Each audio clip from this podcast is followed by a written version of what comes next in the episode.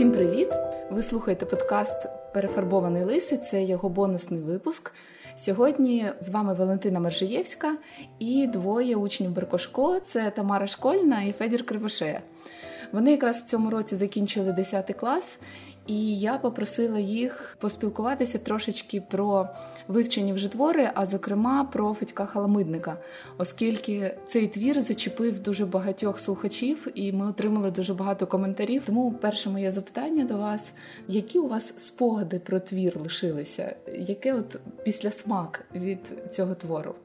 Я пам'ятаю, що це було дуже неочікувано підручнику прочитати про таку детальну смерть дитини. Тому я не знаю, можливо, я навіть плакала після цього. Федько, твоє враження яке? Я пам'ятаю його доволі нейтрально.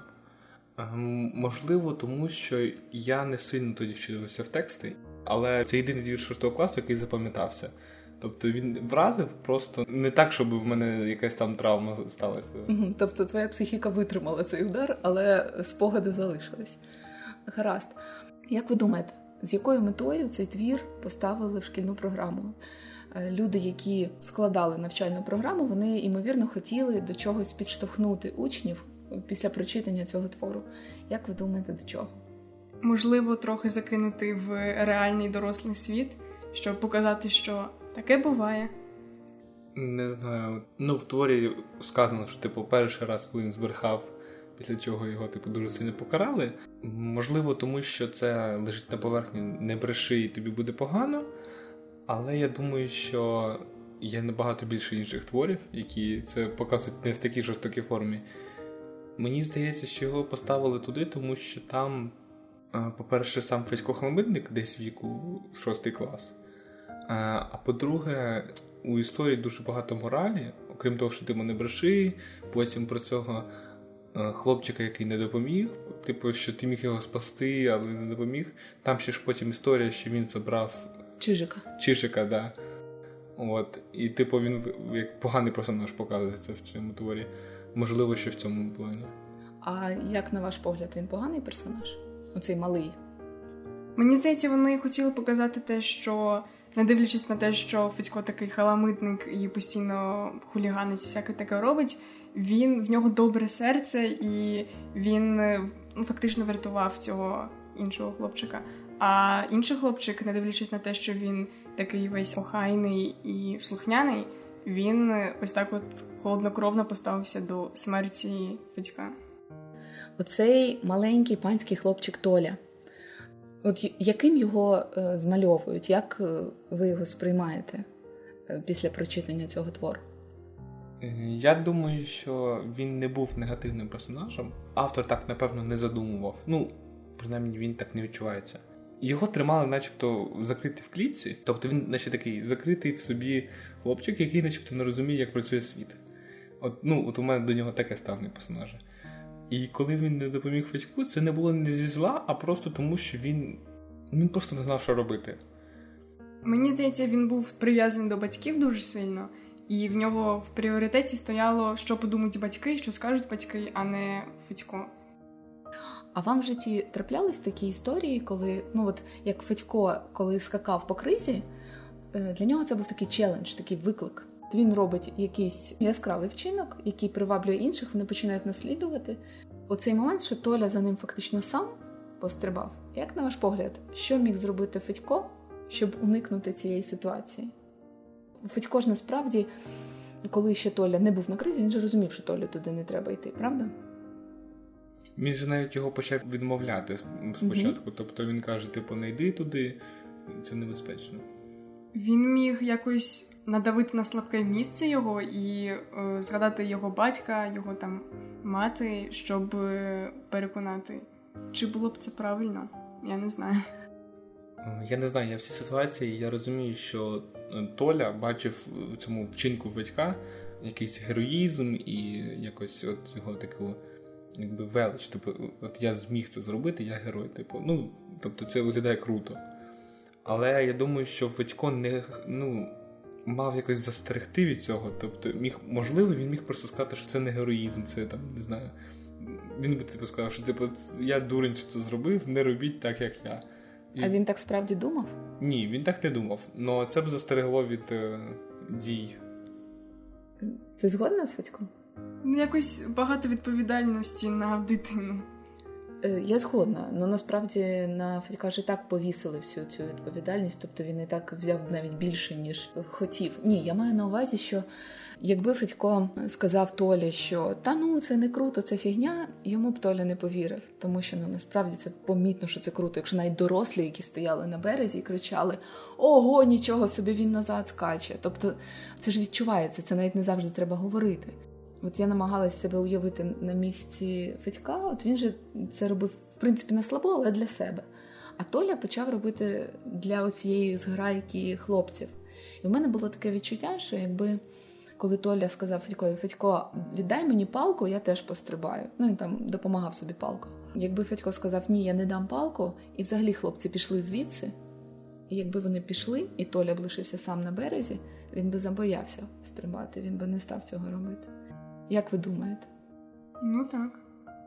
Тут, знаєте, навіть по-хорошому ну, там було типу суперечка між Толею і Федьком. Хлопці були як судді, не знаю. Ну, тобто, Як глядачі. Як глядачі. То якщо би одна з сторін вийшла з конфлікту, ну тобто Федько просто такий, я зробив це, пішли хлопці. Толі просто не було б сенсу продовжувати. Він навіть не задумався, я думаю, навіть про це. Так, я теж думаю, Толя він не та людина, яка шукає собі пригод. Це Федька постійно підмивало щось таке спробувати незвичайне. Толя не шукав пригод, його реально змагальність з Федьком така включилася. І якби Федько як більш е, можливо більш дорослий там на кілька років, можливо, просто як людина, яка більш досвідчена, тому що він в більшу кількість пригод встрягав цю ситуацію без зняв, ну тобто зробив її неможливою цю конкуренцію, то тоді Толя за ним не пострибав. Тобто, тут бачиш, тут момент не в тому, е, що треба на Федька домішати більше відповідальності. Тут навпаки, треба було як зробити так, щоб Федько не взяв на себе цю відповідальність за долю Толі. Як ви вважаєте, от у вас у обох є молодші брати, які в наступному році підуть шостий клас. Як ви вважаєте, їм корисно буде прочитати цей твір? Ну, я не знаю. Мені здається, в більшості шестикласників зараз товстіша шкіра, ніж в мене була. Ти будеш своєму брату читати цю казочку? Ну, якщо захоче, хай сам прочитає. Ти б йому сказала настанови якісь? Дисклеймер? Ну, можливо. Що би ти могла сказати про це? От він дістає книжечку, каже, мені тут задали в школі почитати. Тут помре дитина. І що ти йому кажеш? Я не знаю, я, мабуть, нічого не сказала. Федько, а ти? Вважаєте, що він на мене не так сильно вплинув? Ну, тобто він на мене не сильно вплинув. Я підозрюю, що з кожним поколінням, ну, принаймні, в мене таке відчуття, людина сама формує свою думку, а тут чомусь мені здається, що коли ти читаєш цю книжку, е, тебе наче залякують. Ну, от, от відчуття таке. Але у шостому класі набагато більше доступу до більш якихось жорстоких е, штук, то мені здається, що вони спокійно це перенесуть. Ну я б все рівно попередив, що типу цей твір. Люди з слабкими нервами да, відійдіть ну, від тобто, екранів. Да, там, Приберіть вагітних від екранів. Там, да. Щоб люди були ну, готові. Краще вони перелякаються і будуть чекати якихось трагедій, там кровавої, mm-hmm. ніж, якщо, ніж якщо їх реально злякаються. Ніж заскочить зненацька. Так. Прикольно. Можна з вами поговорити про літературу ще, про інші твори? А, От ви вже привчились до закінчення 10 класу, тобто ви вивчали там українську літературу, починаючи з 5-го, да, вона вивчається 5 років. Які твори е, вам запам'яталися, ну і чи найбільше сподобалися за оцей курс, який ви вже вивчили? Ну, я думаю, що я їх е, полюбив не від того, що я їх прочитав, тому що ми їх читали на уроках, і мені дуже подобалося читати в ролях. І я прям пам'ятаю твори, які ми прочитали на уроках. А я Федько, як називалася про те, що Леся Українка, здається, написала, там, де Мавка? батько пішов і втопив одну дитину. О, або... Ні, це, це не Леся Українка, це, це Стефаник. Новина. А, да, да, да. І що? Сподобалось? Да. А чим сподобалось? Того, що воно емоційне. Я не знаю, я за я навіть зараз згадую Федька Галамитника, і я не шкодую про те, що я його прочитала, того що в мене запам'яталися емоції гострі. А якби ти його прочитала зараз, у тебе була б така емоція? Ну, думаю, була б набагато менша емоція, але мені все одно сподобалося. Угу. Цікаво. А Стефаника ще камінний хрест в програмі є в шкільній. Я не дуже пам'ятаю, що там було. Я про камінний хрест можу сказати, він мені не дуже сподобався. Він, хоч і здається емоційним, але чомусь емоції, начебто, від автора йдуть. Ну тобто, наче йому хтось розповідає цю історію, і які емоції в нього це викликає. Новина це як короткометражка якась, якась дуже така. От на якомусь фестивалі е, короткометражок, якась, типу, от, дві-три людини зняло, у неї якісь дуже така, вона наче галюциногенна трохи. Тобто від неї дуже цікавий ефект. Вона коротка, але вона на тебе дає ну, дає про що задуматись. А кам'яний хрест, воно таке що це драма, яка довга. От ти її дивишся. Хоча насправді там да, дуже да, короткий да. твір. От він наче тягнеться довго. От у мене відчуття, що він, типу, дуже розтягнутий, начебто. Я згадав, що мені ще сподобалось інтермезо. Теж такий е, твір, якраз от е, на почуття дуже зв'язаний. Про відпочинок від міст. Коли людина виграє, то він відпочиває, і мені дуже сподобався. М, Тобі зрозуміло це відчуття вигорання? Ну, прям вигорання, напевно, ні, але я дуже можу зрозуміти його. Томка, ти пам'ятаєш інтермець? Так, я пам'ятаю, але мені не сподобалося. Тому що, по-перше, незнайоме відчуття. Можливо, підросту, буде таке, і тоді перечитаю. І по-друге, воно написано дуже складно, було важко читати. І не цікаво, в принципі. Угу. А, якийсь твір був. Я не пам'ятаю, там, здається, в якомусь домі були портрети цих людей, які там. Блін, я не можу знати, там якась історія, що, типу, кожен портрет, це здається, хазяїн дому. Ну, ну воно мені чомусь ще реально нагадує. забути? Ой, ні. Стоп. Мертві душі? Може? Мертві душі, до речі, можливо. Типу там. Та ладно, мертві душі там про поміщика, який переписував на себе мертвих селян, щоб статус собі підняти. Можливо, можливо, це, але- можливо, це, до речі, тому що там було про портрет. Так, напевно, це. От. Серйозно. Мені от він запам'ятався дуже, тому що, по-перше, дуже ну, якась нестандартна історія. Тобто, ну, це, це, не кохання якоїсь дівчини, яка ну, потім самовбивається від того, що не знайшла коханого, а це прям якесь. Воно серйозне дуже. Ну, виходить, ти переписуєш якби мертвих людей на себе. Типу, щоб збагатити. Бізнес-план ну, серйозний. Типу, да, бізнес-план. От воно реально читається як бізнес-план, але такий стрьомний, як божевільний трохи. Ну, тобто, і це дуже цікаво, мені дуже подобаються такі тексти. Прикольно. Цікаво. А сюжет, коли е, дівчина самовбивається через нещасне кохання, ні? От Маруся, Це наприклад. вже Так це я вже ж- звісно такого вже багато. Я ж це Да? тому і не привів приклад, тому що я задав Марусі такий, ну. А як ви сприйняли цей твір?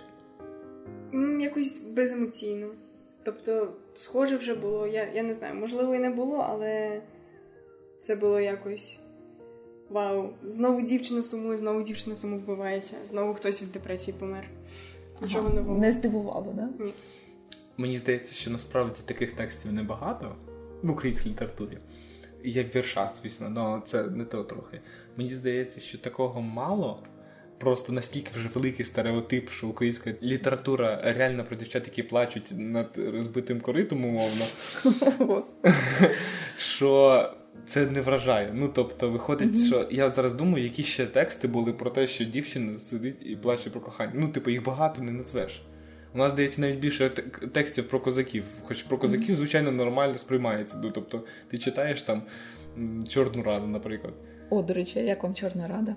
У мене всі тексти про козаків якось вкупу змішалися. У мене Тарас Бульба, Захар Беркут. І це, і це все Чорна рада, да? Типу, Хоча, хоча е, Захар Беркут це часи Київської Росії нападу монголів, а козаки це 17 століття Чорна Рада. ну таке. А як от такі тексти про козаків сприймаються? Їх цікаво читати? Мені Тараса Бульбу сподобалося читати, того що там, мені здається, менше про історію, політику і більше про стосунки між людьми. Та а Чорну Раду я мало пам'ятаю. Угу.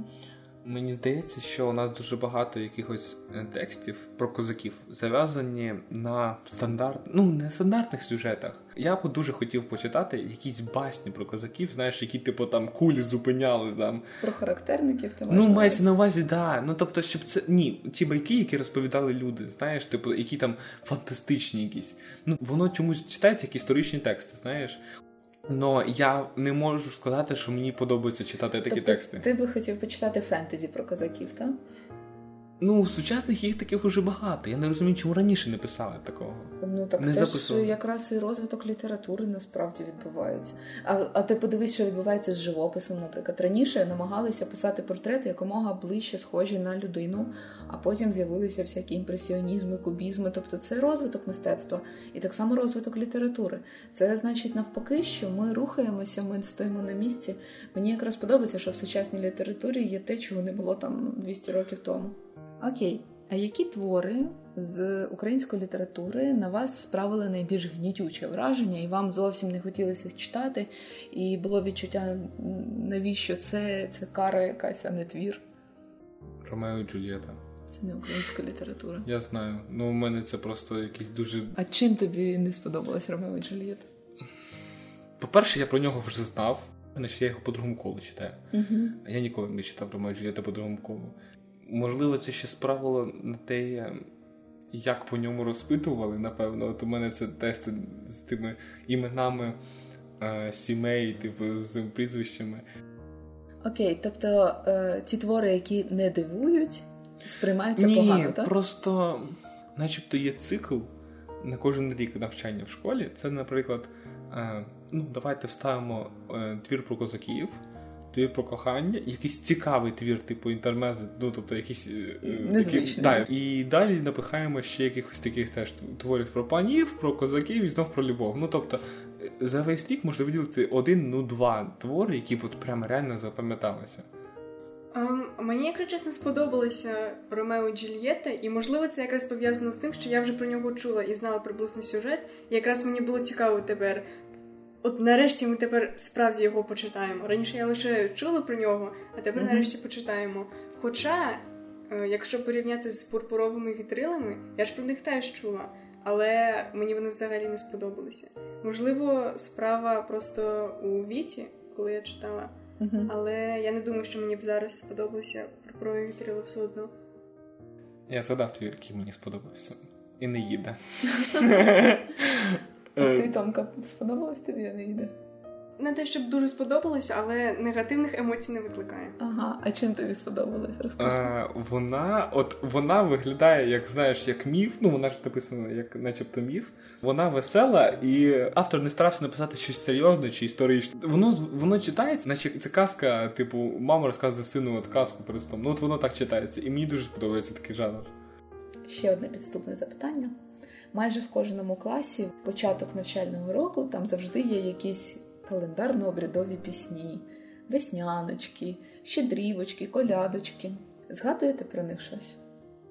Це типу як Десь фольклор. Да, фольклори. Я пам'ятаю те, що ми деякі з них вчили на пам'ять, але не можу взагалі згадати жодного. Мені вони дуже не подобалися. А чому не подобалось? Просто вони ніякі. Не знаю, там немає сюжету. Мені здається, чи ми їх вчили в молодшій середній школі. Я зараз Да. От вони в п'ятий, шостий, сьомий клас вони зустрічаються. Це середньо. Там ще є, наприклад, е, Біблію вивчають в курсі літератури, і мені цікаво просто, як ви до цього ставитесь, тому що, ну, на мій погляд, і календарно-обрядові пісні, і релігійні тексти це трошки інше. Тобто, зрозуміло, чому його ставлять в курс літератури, бо це більше схоже на літературу, ніж на математику чи біологію. Але мені здається, його треба трошки по-іншому вивчати. Коли вивчають фольклор, це треба в комплексі з життям людей в той час, з віруваннями їхніми, з історією. Так, мені здається, воно просто вирване і в курсі літератури не дуже зрозуміло сприймається. Так само, як Біблія. Е, Якщо ми просто беремо кілька е, історій з Біблії, кілька там притч. Воно не дає зрозуміти значення релігії в суспільстві чи християнської релігії для культури Європи, тобто воно відірване. І тому мені цікаво, як це сприймається. По-перше, про веснянки і ці всі. В принципі, пам'ятаю їх як ще віршики. Ну тобто я їх не сприймав якось серйозно взагалі. Про, до речі, про тексти, про те, що з Біблії, наприклад, вирвано пару там історій. В принципі, в підручниках немає повноцінних повних текстів. Тобі, щоб здати контрольну, умовно, ну тобто тест, тобі треба прочитати 3-4, ну окей, 15 сторінок максимум якогось довгого тексту. Плюс ці сторінки не йдуть підряд, тобто там вирвані шматки трохи, тому дивно читати. Я взагалі не звертаю увагу на те, що написано в підручнику. Ну, тобто саме ти, чита... ти читаєш повні тексти, так? Я або читаю повні, або не читаю взагалі. Ну, правильно, наші ці половинки. Точніше, ні, я можу прочитати скорочно, мені здається, це буде ефективніше, ніж читати детально лише четвертинку. Можливо, просто не тебе так багато літератури за один рік.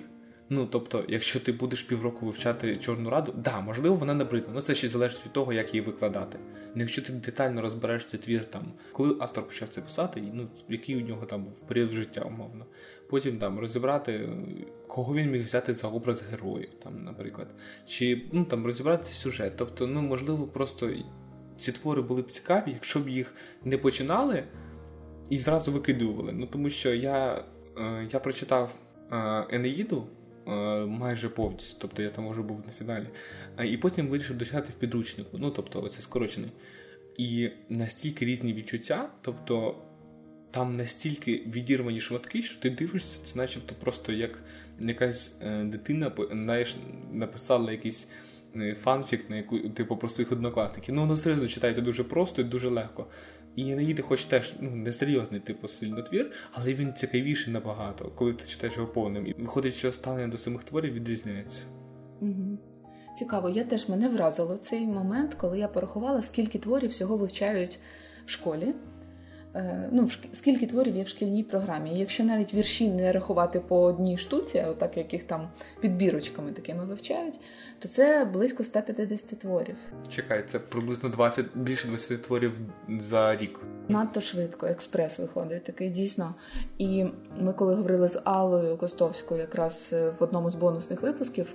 Вона розказувала, які є моделі вивчення літератури в інших країнах.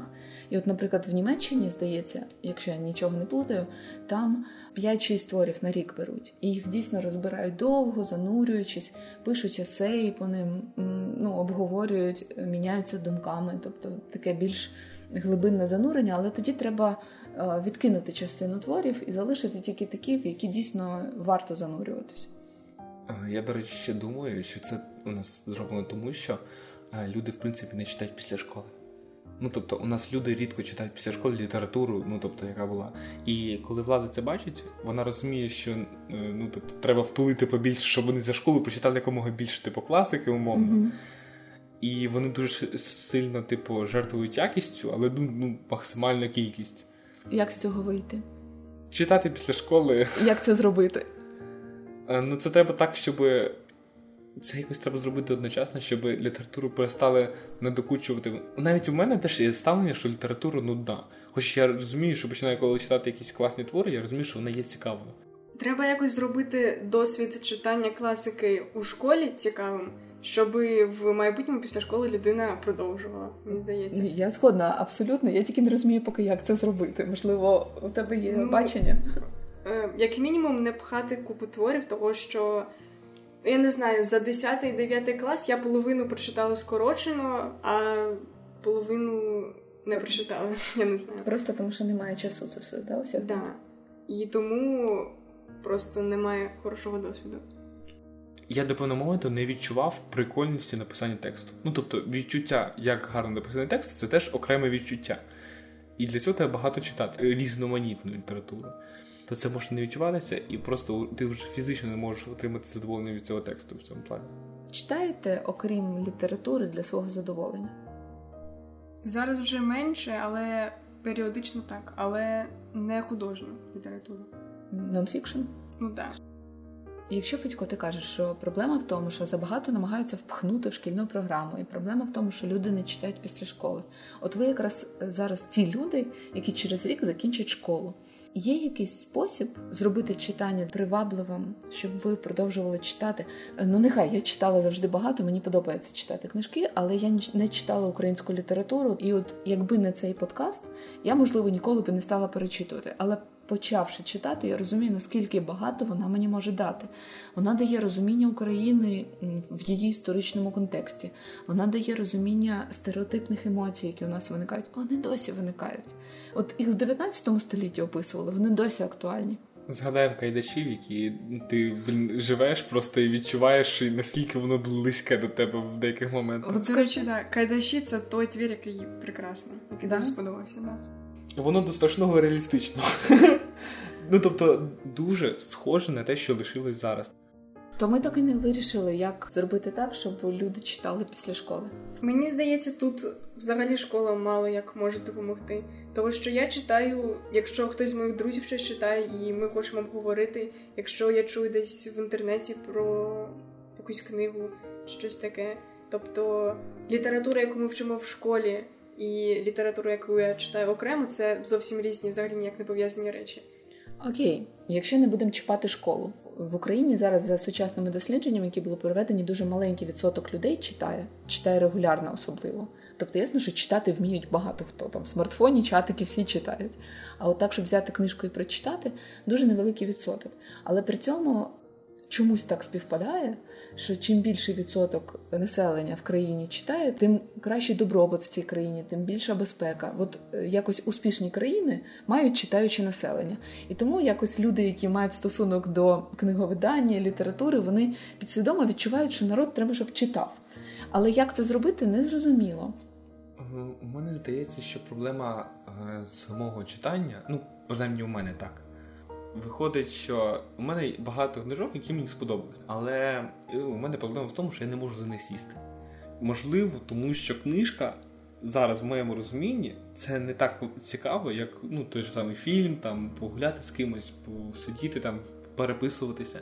Тобто тут проблема не в тому, що люди, що немає хороших книжок, чи там люди якось погано ставляться до книжок. Тут питання в тому, що вони не оцінюють книжки як якийсь вихід. Е, як щось цікаве. Мені здається, що просто чим більше людей читає, тим більше вони розповсюджують це от бажання читати. Типу, воно як якась хвороба позитивна, хороша. Тобто ти вважаєш, що можна не чіпати, воно рано чи пізно пошириться на суспільство, чи навпаки, той контент, який легше споживати, ну, наприклад, там відосики в Ютубі, чи воно витіснить? Як ти думаєш? Я думаю, залучати побільше людей до читання якихось вразливих, яких легко кудись затягнути. І тоді вони будуть поширювати секту. Треба треба да. секту. А, Знаєте, треба е, такі е, робити. Е, ти йдеш таки по вулиці, тут хтось говорить. Е, а ти знаєш, що таке 42 там, наприклад, да? Е, і всі такі, типу, ти про що, ти про що? Вони такі хоп, і ти їм починаєш втохмачувати. Тобто, коли тобі, коли люди невідомо щось, ну вона прочитає, скоріш за все. Ви, ви знаєте, що існує таке явище, як книжкові блогери. Це люди, які на різних платформах, хто в інстаграмі, хто в Фейсбуці, хто в Ютубі, пишуть свої враження про книжки і розказують, це офігенна книжка, я прочитала, ця нудна, я її не став читати. Чи є у вас такі, за якими ви стежите? Немає, але я вважаю, що це дуже добре. Якщо люди, які читають, просто будуть робити якусь справу, робити якісь прикольні проекти, як, наприклад, книжковий арсенал, от я його дуже люблю. Мені здається, що він. Ну, раніше він мені допомагав читати більше, того що ти не просто читаєш, ти вже ніби якось залучений в цю тусовку, я не знаю. О, точно, мені теж це переживання дуже подобається спільнота, яка навколо книжок вибудовується. От, так. І чим більше такого, тим більше людей будуть залучатися. Можливо, навіть не заради читання, але врешті-решт вони почнуть читати. Насправді є ще сумна така історія, що коли вчили Віллі Вонку, е, шоколадну фабрику, то тест був написаний по фільму, а не по книжці, і моменти, які відрізнялися, вони були зроблені по фільму. Тобто, ти навіть якщо почитав книжку, ти не міг скласти тест нормально. І це сумно, тому що саме відношення. Ну, подумаєш, книжка книжка, книжка. Да, типу, ну. І це так, ну просто з школа фабрику це показовий момент. Ну окей, ми ж вже ніби домовили, що школа не відіграє вирішальної ролі, але потрібно створювати якийсь прикольний, веселий, цікавий, захопливий двіж навколо читання. Е, Питання: ті книжки, про які які ви прочитали і вам сподобались, ви ділитеся своїми враженнями? З ким? Ну от не знаю, з тими, хто потенційно може читати. З друзями так, з знайомими так. Коли це заходить розмова про книжки, ти згадуєш їх в будь-якому разі, і ти, ти кажеш, ну класно, я от прочитав. Mm. Ну я просто про те, що може бути таке, що люди читають книжки собі в Потаї і нікому про це не розказують, і не відбувається ці, цієї доброї хвороби, як Насправді, ти кажеш, в Україні всі читають, просто всі соромляться, щоб і їхні друзі, їхні друзі, типу, не подумали, ахаха, ти задрот, який читає, знаєш, заучка. Всі читають, тому всі погано здають тест, тому ми так погано здали тест, тому що всі спеціально провалили. О, Ось це таємна змова, все зрозуміло. Е, цікаво дійсно шукати платформи, на яких можна обмінюватись враженнями. От я для себе знайшла дуже прикольний, називається Goodreads. О, да, У мене був в минулому році, але потім я стала менше читати і видалила його, тому що я поставила собі мету, там 25 книжок чи щось таке, і повністю її провалила і засмутилася. Може, не треба ставити мету? От я, наприклад, читаю, не ставлячи мету, і мені набагато спокійніше. Я знаю, для чого я це роблю. Я зрозуміла, що мені прикольно писати відгуки про ті книжки, які я прочитала. Я розумію, що це я вже пишу не твір в школі, я не повинна написати там аналіз персонажів чи щось таке. І мені це подобається. І я, коли прочитала книжку, я пишу на Годріц хоча б пару речень про те, яке враження на мене справила ця книжка. Хоча я тільки з цього року його поставила, тобто у мене тест-драйв тільки півроку. От, ну, Мені дуже подобається відчуття, тому що ти потім бачиш, як хтось лайкнув твій відгук. Там Потім ти бачиш, ага, тут твої друзі, які книжки вони читають. І я дуже часто бачу, ага, він почав цю цікаву книжку. Ну, знаєте, бувають люди, з якими у вас співпадають смаки. І ти так, о, щось новеньке вийшло, ага, може я це теж почитаю. Тобто це така прикольна дуже схема. Можливо, саме це не всім підходить, але багатьом може підійти. Як варіант. Ну що ж, мені здається, у нас вийшла дуже цікава розмова. Є ще, що я вас не спитала, але вам хочеться додати про літературу. Література класна. Ну, я, наприклад, люблю фентезі. Це один з моїх улюблених жанрів. Фентезі, фантастика. Я люблю вигадані історії, а реальності мені так вистачає. І тому у мене напевно таке ставлення. Тобто, якщо додати фентезі в шкільну програму, це її покращить. А, ну для мене так. А не буде такого, що це навпаки буде асоціюватись, блін, це треба в школі вчити. От е... Енеїда, у мене немає таке відчуття. Це начебто фентезі, теж, яка записана в шкільну програму. Е, але в мене немає проблеми в тому, що це погано. Ну, тобто Тоб... я не сприймаю погано. Тобто, все-таки є критичне ставлення. Не все, що в шкільній програмі сприймається негативно. Ну, звісно. Можна угу, окей. Так, тому що в знову ж таки в молодшій і середній школі у нас було дуже багато якихось просто е, творів, які б я і так прочитала. Там mm-hmm. Чарлі Шоколадна фабрика чи Синій птах.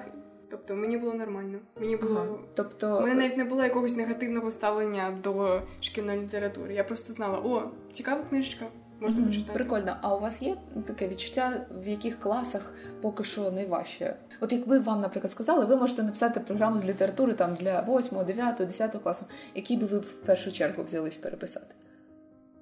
Сьомий. Тому що сьомий для мене і так був найважчим класом, тому що там іде паралом в навчанні, ти взагалі нічого не хочеш вчити. А коли тобі дають ще й інші твори, ну там якраз перелом іде, там починається багато творів таких серйозних, ну тобто, які не просто казочка, і тобі це дуже важко читати. Це дуже якось навіть душно. Ну тобто ти сидиш і тобі прям треба спеціально заставляти себе читати. І після цього залишається неприємний такий спогад. Е, тобто, твій рецепт додати фентезі в сьомий клас, правильно розумію? Напевно, не фентезі, а легкої літератури, тому що фентезі буває важка. Легкої розважальної ти маєш на увазі? Ні, е, література, яка легко читається. Можливо, якраз е, в цьому класі можна додати то якісь такі коротенькі твори. Я зрозуміла. Дякую, друзі, за цю розмову. Мені було дуже цікаво почути ваш такий погляд людей, які зараз проходять шкільну програму, тому що мої спогади власні все-таки вони віддалені в часі, і я вже багато чого забула. Мені дуже подобається, що у нас співзвучні думки про методи заохочення до літератури, і сподіваюся, що дійсно вони будуть спрацьовувати. Дякую, до зустрічі. До зустрічі, дякую.